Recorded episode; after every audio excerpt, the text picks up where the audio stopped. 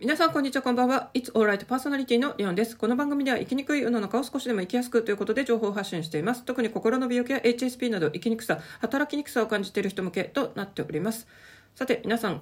2024年明けましておめでとうございます。今年もよろしくお願いいたします。というわけで1月7日のですね、もう七草がゆを食べるお、もうおせちやお餅に飽きたので、おかゆを食べましょうっていうですね、行事の日になって初めて挨拶をしているという遅いあの挨拶で申し訳ないですということで、まあ、ちょっと1月1日2日と立て続けに災害大事件が起きたのでですね、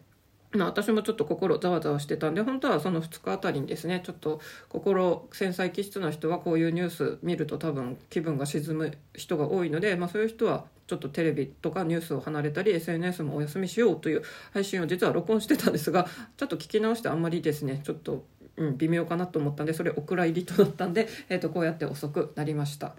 さてその1月1日は本当にですね能登方面で大地震が起きて今も避難所暮らしで苦しんでいる方がたくさんいるのでもう一日も早い復興と皆さんのご無事を祈っております。そして1月2日のですね JAL 航空機と海上保安庁のですね、まあ、飛行機の衝突からの大炎上から、まあ、乗客 JAL の方は全員助かったというですね素晴らしいニュースが飛び込んできています。残念ながらですね海上保安庁の方で亡くなっている人たちもいるので、えっと、そちらは本当にご冥福をお祈り申し上げたいのと同時にこちらはですね北海道民からするとやっぱり衝撃的でした。というのはやっぱり今ですね北海道民が関東とか関西とか他の地域に移動する手段として一番利用するのはやっぱり飛行機です。えっと、ご存知の通り札幌函館に新幹線がまだ来てないのでですね札幌函館って JR で行こうがですね車で行こうが、まあ、遠いんですよこれ。あの北海道じゃない人だと本当にですねなんか札幌函館をなんか1日で半日で移動できると思ってですね旅行日程を組む人とかいるみたいな笑い話がありますがこれ本当に無理ですというのでうちも母親がですね八甲館方面の実家だったんですけど本当に67時間車で、えーと、もう夜に出発して朝着くよみたいなぐらいでもう全然ですね遠いんですよ。なんでこれは、まあ、新幹線とかフェリーはちょっと一般の人はなかなか利用できないので結局のところはやっぱり飛行機です。なので、まあ、札幌住まいの人からするとですね新千歳空港から羽田行きのこの JAL の便で事故が起きたっていうのはやっぱりちょっと衝撃的でしたね。私もですねこの年末年始って割と家庭教師業で、えっと、札幌にいる生徒さんを、まあ、リアルで対面授業を普段オンラインだけどその時だけ冬休みで直接教えてくださいっていうこう一応リクエストが毎年来ててですね結構毎年のように埼玉や関東にあの東京にいてもですねちょこちょこと,、えっと帰ってきてたんですよね。帰ってきてた、うんまあ、札幌に札幌東京行き来してたんですよなのでさすがに1月2日の JAL 便とかは、まあ、高いしもともと JAL は高いんで私も普段利用しないですけどそれでもですね、まあ、ちょっと日にちをずれてたとしても私がそのもし毎年行き来してる中の日程になんか入っていたらですね多分うまく札幌東京行き来なんか足止め食らってたんじゃないかみたいな感じでですね結構本当に胸がざわざわしたりしました。で今日は2024年のですね私のまあ抱負みたいのでちょっとこれは私と同じような心繊細気質だったり、まあ、毒親問題に苦しんだ人機能不全家庭育ちの人は多分同じ悩みを抱えていると思うんでちょっとそれを話していきたいと思います。でまずこれを話すきっかけになったのがですねこの今 X ツイッターはですねえー、とこの大地震の話とやっぱり JAL のこの航空機の、ま、大炎上のこの事故の話で持ちきりなんですけどもなんかその中にですね急に毒親育ちの人の、まあ、私たちはこんなに苦しんでるなみたいなあのツイート、まあ、これは今ポストと言いますけどそれが結構飛び込んできて、まあ、やっぱり読んだら私もですねなるほどっていうふうに感じたんですよね。でちなみに私は普段こういう毒親関係とかですねあとは心の病気の、まあ、メンヘラと呼ばれる人たちのですねこういうのはあんまり読まないようにしてますっていうのはやっぱりせっかく寛解まで持ってってもですね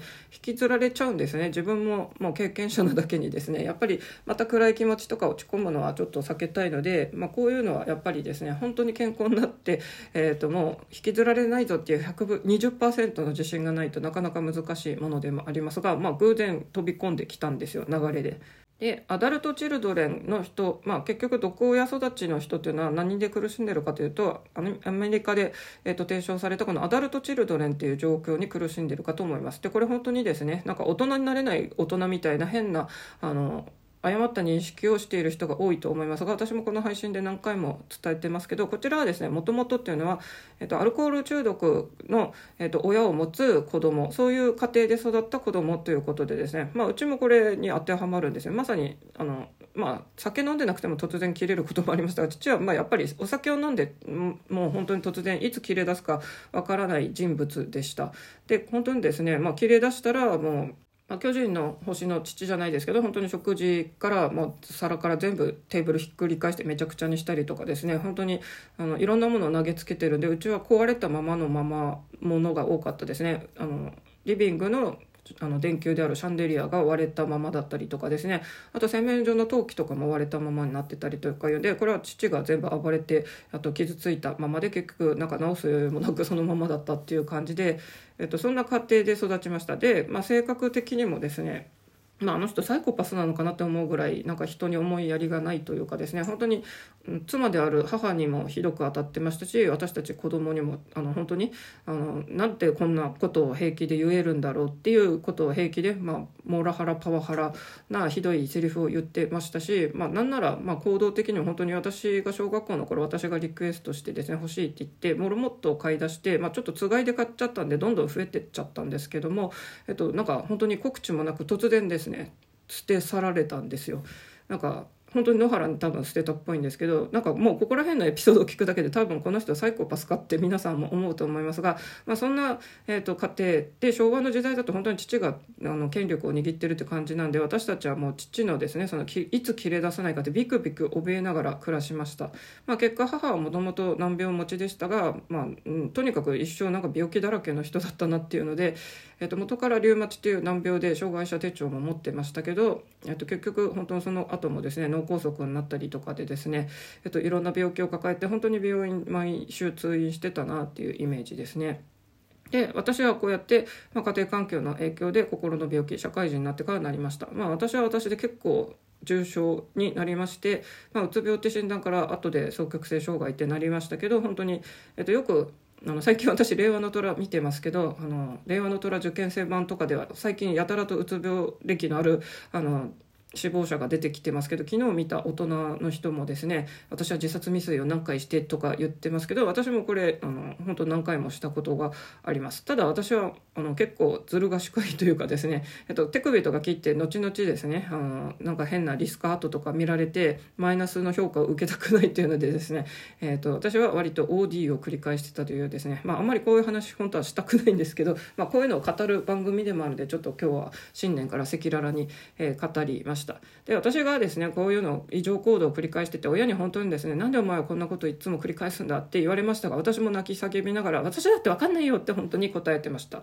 や分かんないんですよ。でもそれはやっぱり家庭環境とかのあの影響であったり病気で、まあ、異常だったからっていうしかもうないのかなっていうふうに思っています。じゃあアダルト・チルドレンの概念をもう一回、まあ、医師のちょっとホームページとかで確認しますともともとアメリカで提唱され始めたアルコール依存症の親を持つ子どもたちが大人になった時対人関係の問題や生きづらさに悩み苦しんでいる人が多いことが分かってきました。ということでこちらがですねあのアダルト・チルドレンというふうに、えっとまあ、定義づけられたということで、まあ、彼らの特徴は相手の評価に過敏になり自分に自信が持てない、まあ、これは親がそうやっていつ切れ出すか分かんない状況なんでですねやっぱり親のまあそういう言動にいつも振り回されててそりゃ相手の評価の過敏になり自信が持てないですよね。次、えーと、自分の存在価値を確認できず酒ドラッグ仕事などに溺れてしまう、まあ、私がその当時ですねあの精神科通院時にそうやって OD にはまったっていうこれもやっぱり薬物中毒とすら言われたりしましたのでやっぱり依存関係とかに溺れてしまうというのは実際あると思います。で次対人関係がうまくいかず居場所のなさ生きづらさを感じる、まあ、私もこの冒頭でいつも生きづらさを抱えている人向けですよって言ってますけど私はまあ社会生活において企業勤務っていうのが難しいなって感じてたりとかかですね、えっと、私は今、まあ、本当にあの名物ともにか物理的にも心理的にも実家がなくなりましたけどもまあ、もともと実家自体がですね、心の安定する場所じゃなかったんで、なんかその居場所のなさっていうのは確かにずっと抱えてたりしますね。で、対人関係、私も、あの、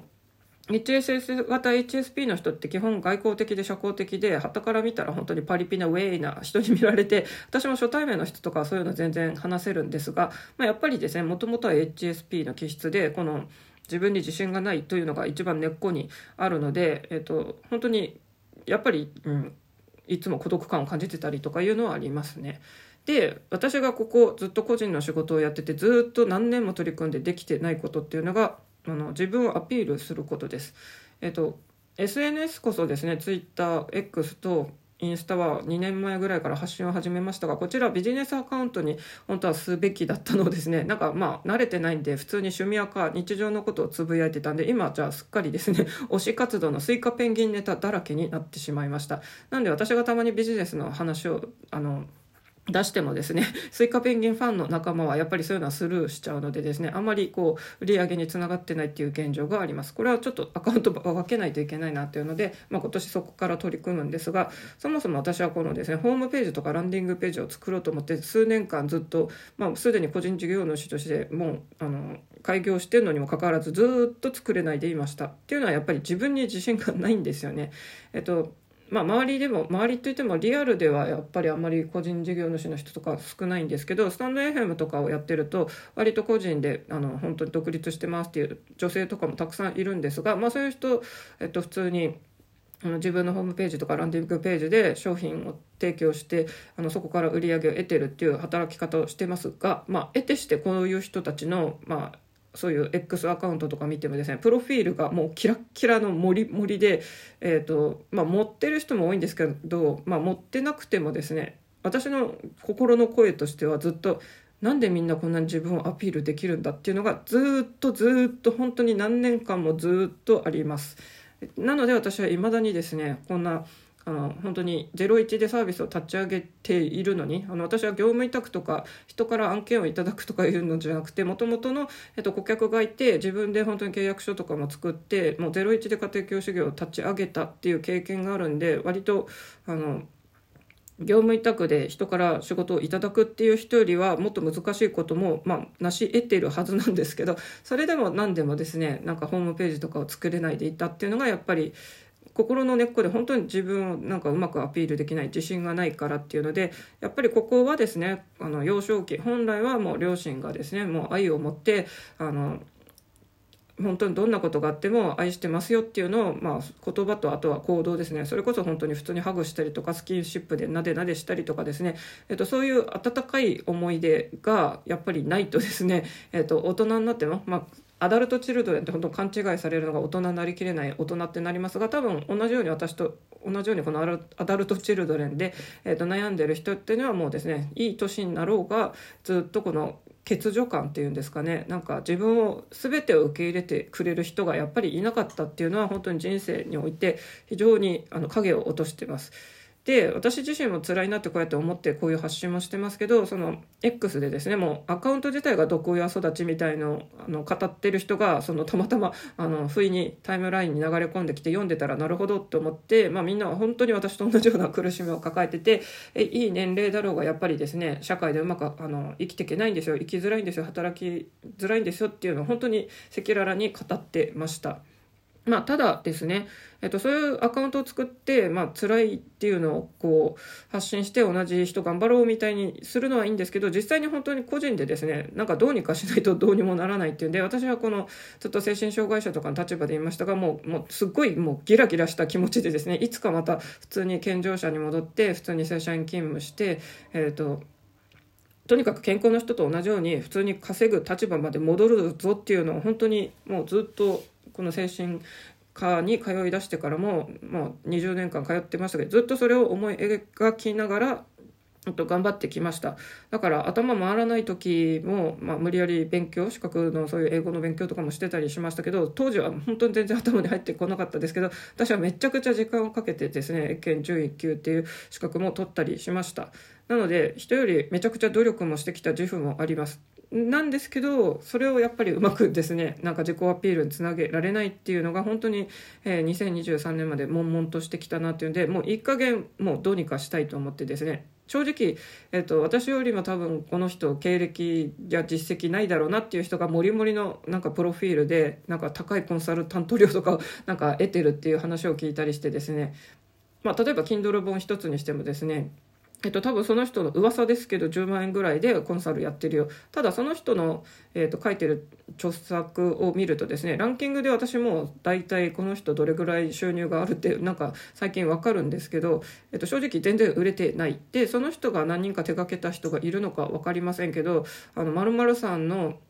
のコンサルタントであのすごいヒット作を出しましたっていう人も全然見かけない。普通はそれはですね本当に腕のある編集者とかだったらですね編集者とかのコンサルタントだったら、えっと、きちんと結果が出るはずなんですよ。ベストセラーを獲得した、えっと、人を私はコンサルタントしましたって。私の1冊目をですね表紙じゃなかった、えっと、タイトルのみを無料でつけてくれた方っていうのはですねきちんとそこら辺はベストセラーの本を実際出したりしてますしご本人の本もですね、えっと、今言った10万円って言ってる人よりはあの売れてる本をたくさん書いてるなっていうのでですねなんかコンサルタントって特にこの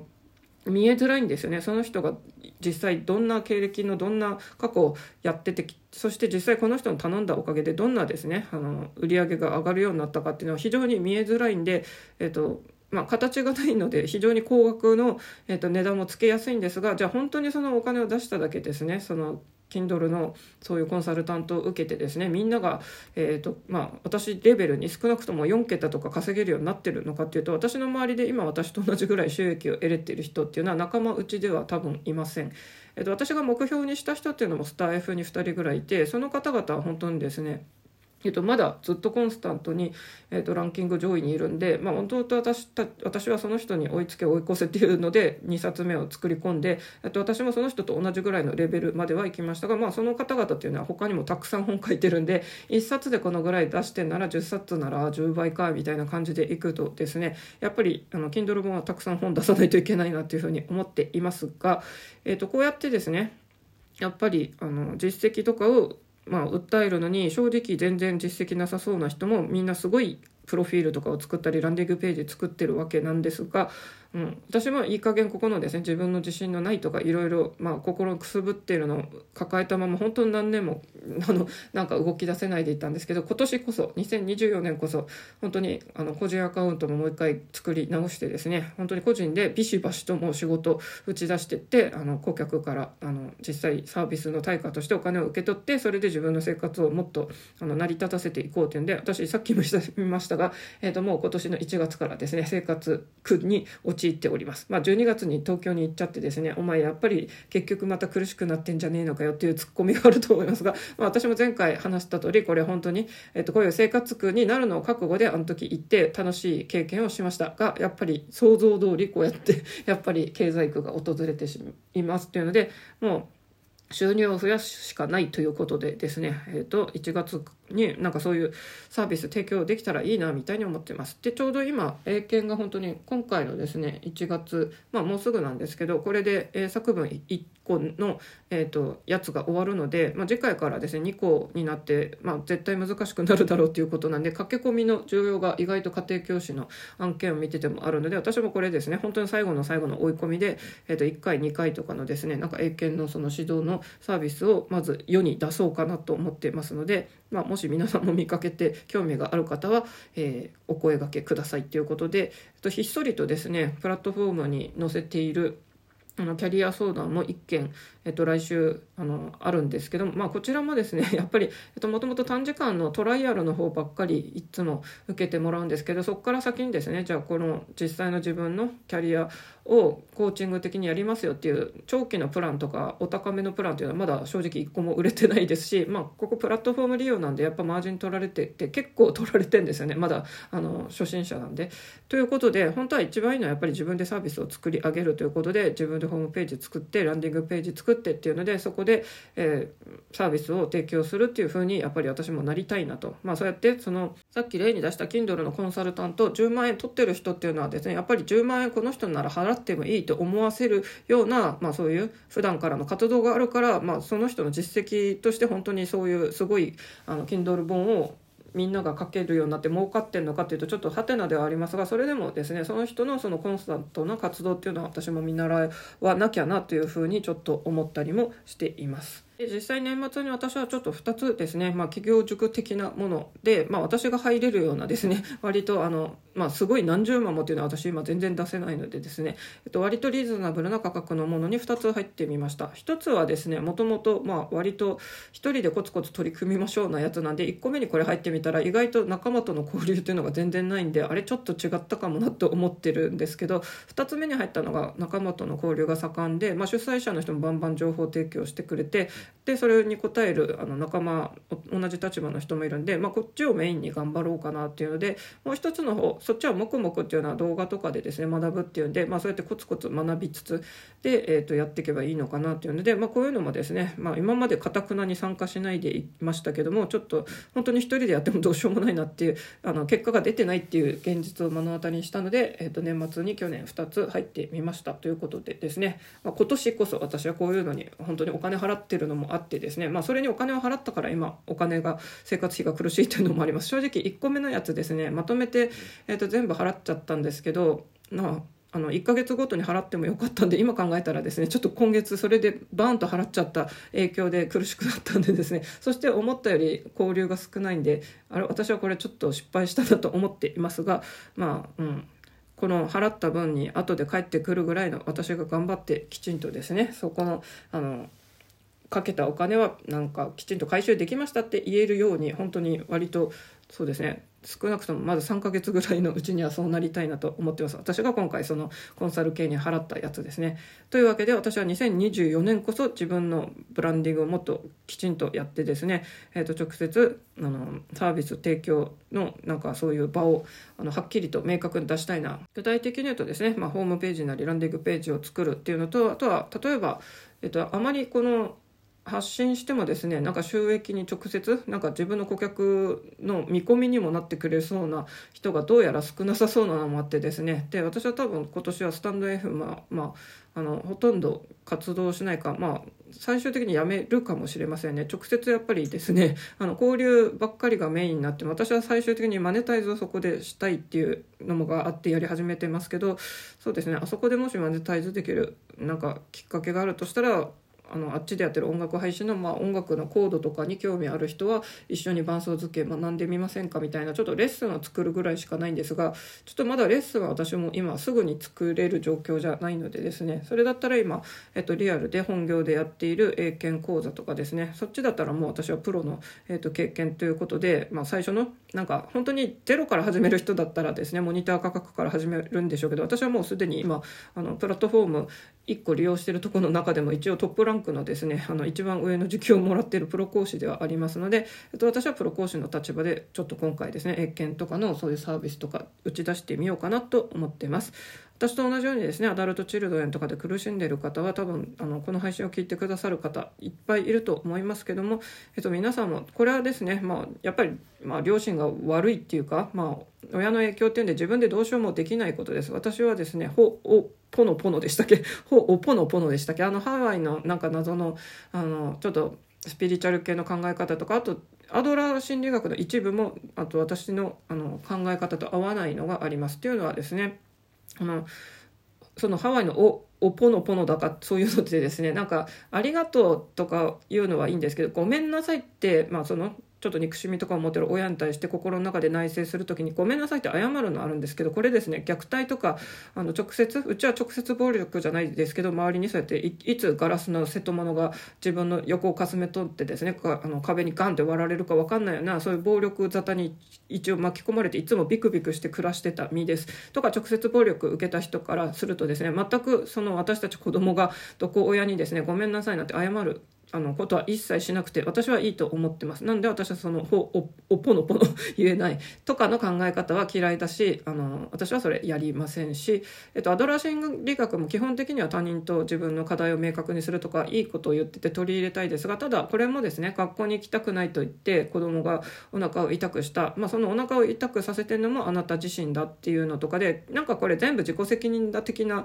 割と考え方なんですけど繰り返しますけど暴力とか受けたえーと、子供毒親からそうやって被害を受けた子供は一切何もあなたは悪くない。私も悪くないのでですねそれは親が勝手にそうやって暴力を振るってるのが悪いのであって、まあ、それは親としても失格なわけでですね、えーと、そういう人に謝るとかそれがあなたの責任ですっていうなんか自己責任論は私は大嫌いです。なので、えーとそういうのはあの一概に何でもですねあのこういうセラピー系受け入れなくてもいいと思います。あの自分がいいと思ったものを受け入れていきましょう。で私が実際に治療で役立ったと思うのは認知行動療法です。ただこれもですね自分の考えの歪みを見つめていくのではっきり言って本当に辛い作業でした。もうやりながら毎日ノートにやってましたけど、えっと、本当に泣きながらやってました。なんで私はこんな歪んだネガティブ思考がすぐに自動的に浮かんでくるんだろう。でもこれもやっぱりもう家庭環境でそういうふうになったのとプラス自分の元からの性格とか気質もあるんでですね。あのもうどうしようもない。あの過去は本当に変えられないんですよ。残念ながら。でそこからですねそれを泣きながらでもちょっとでも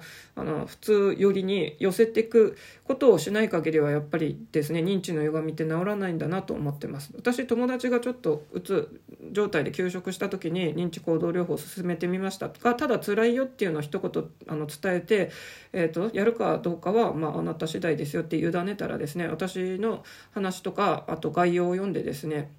ちょっとこれ辛そうなんで私今はこれはやらないよって言って、えーとまあ、そちらの選択をしたということですね、まあ、友達は数ヶ月の結局は休職で普通に今社会生活を送れてますので私のように20年間も通院してもう本当に閉鎖病棟に突っ込まれるぐらいですね。あの変な異常行動をしてたようなあのやっぱり軽いか重いかっていうと私がめちゃくちゃ重くって彼女はもう本当に軽症だったってことなんでですね、えっと、ここら辺も、まあ、別に彼女ぐらいの軽い人ちょっと仕事で何かがあってうつ状態になってるぐらいの人は別に認知行動療法しなくても多分いいと思います。ただ私のようにディープメンヘラのようなですねもうやばい感じの人はですね、まあ、こういうのも治療の一環ですよ。これは私は主治医が、えっと、これをやりましょうって言ったんで信じてやりました。でそれも本当に精神科医によってやり方違うと思います。うちの主治医は結構アドラー心理学の あの信じてる人ですけどでも決して私が悪いとかですねそういう立場の子供が悪いっていうふうには言われませんでした。やっぱりですねあなた本当に辛い思いしてきたんですねっていうので、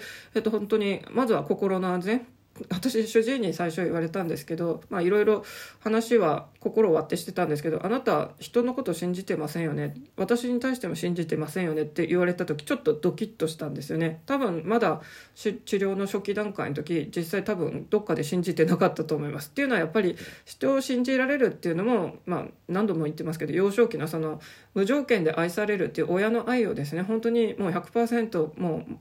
一心に受けるっていう経験がないとどうしても疑っちゃうじゃないですか。これもう私たちの同じ苦しみの人はもうしょうがないんですよね。で主治医はそこから本当に時間をかけてなんか信じてくださいみたいので本当に信じて、えーともらえるようにですね私のためになるような治療をしてくれたんで私もそれでやっと心を割ることが多分できて二人三脚で本当にやっと寛解まで持ってけたかなと思ってますが、えーと、精神科医はやっぱり薬を処方するのも、まあ、仕事の一つで私はもうですね薬の副作用に惑わされたくなかったんで、えーと、20年間のうちの3年間ぐらいは本当に自分で勝手に減薬結構増やしてました。まあもともと主治医も減らそうって言って減らしてやってた言ってたんですけど私はもうですねももっと減らしてましたね。本当にそれぐらいやんないとですねあの薬私は通院しなくなってもやっぱりずっとしばらく頭がまだ副作用でぼーっとしてて本当に英検の勉強とかも全然頭に入っていかなかったんですよ。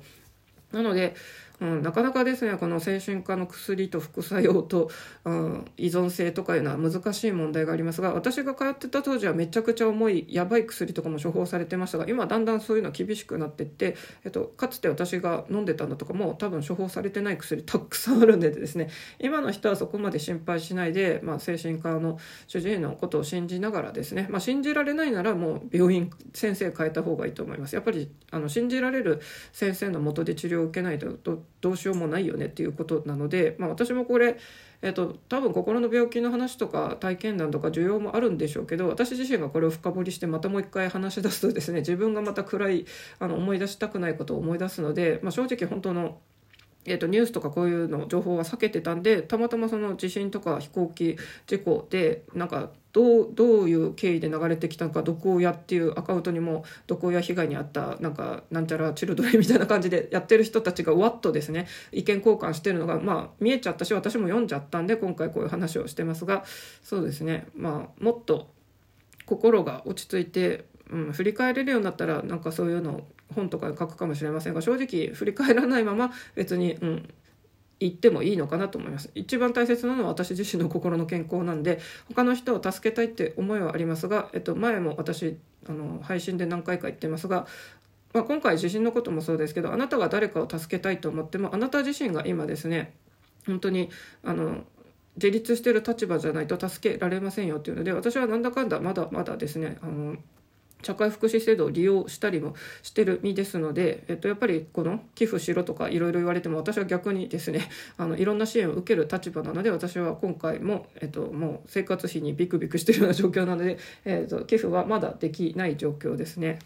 あの人を助けるより自分をあの生活を成り立たせる方がまず第一ですのでやっぱりそういうのはできる人っていうのは経済的にとか精神的に余裕がある人となります。あとは芸能人とか政治家とかで自己顕示欲でただ目立ちたいからっていうふうにして、まあ、ボランティア切っちゃダメだよって言ってるのに言ってる人はもうちょっと問題外ですよということでですね。ちょっと新年早々の1回目の話からするとヘビーな話になったかもしれませんけどもともとこれ心の病気のあの人の、まあ、復活の、まあ、話っていうか、まあ、そういう人がいかに立ち直ったかっていう話も赤裸々にしてるので今回ちょっと2024年私は心のブロックこの自分はなんか最終的には私もいっぱい自信あることあります。人よりできることいっぱいあるんで、えっと、私他人から、えっと、そのスタンド FM のすごいあの有名な方とかからもなんか天才と呼ばれますが私100%それは否定しないです。私も心の中で一部はどっか天才チックに私脳が結構頭の回転早いなとか昔のことやたらと暗記して覚えてられるなとか、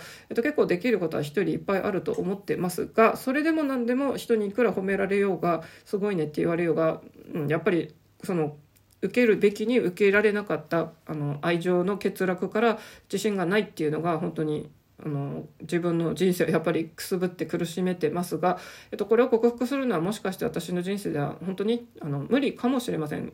大きいこと言っちゃうとこういうアドレット・チルドレンの人がですねこの愛の欠如うん、埋めるっていうと本当に同じように愛してくれる配偶者を見つけるとか、まあ、私はこれも無理だなと思ってますしそうですね友達とかがいくらいようがどうなんでしょうかね。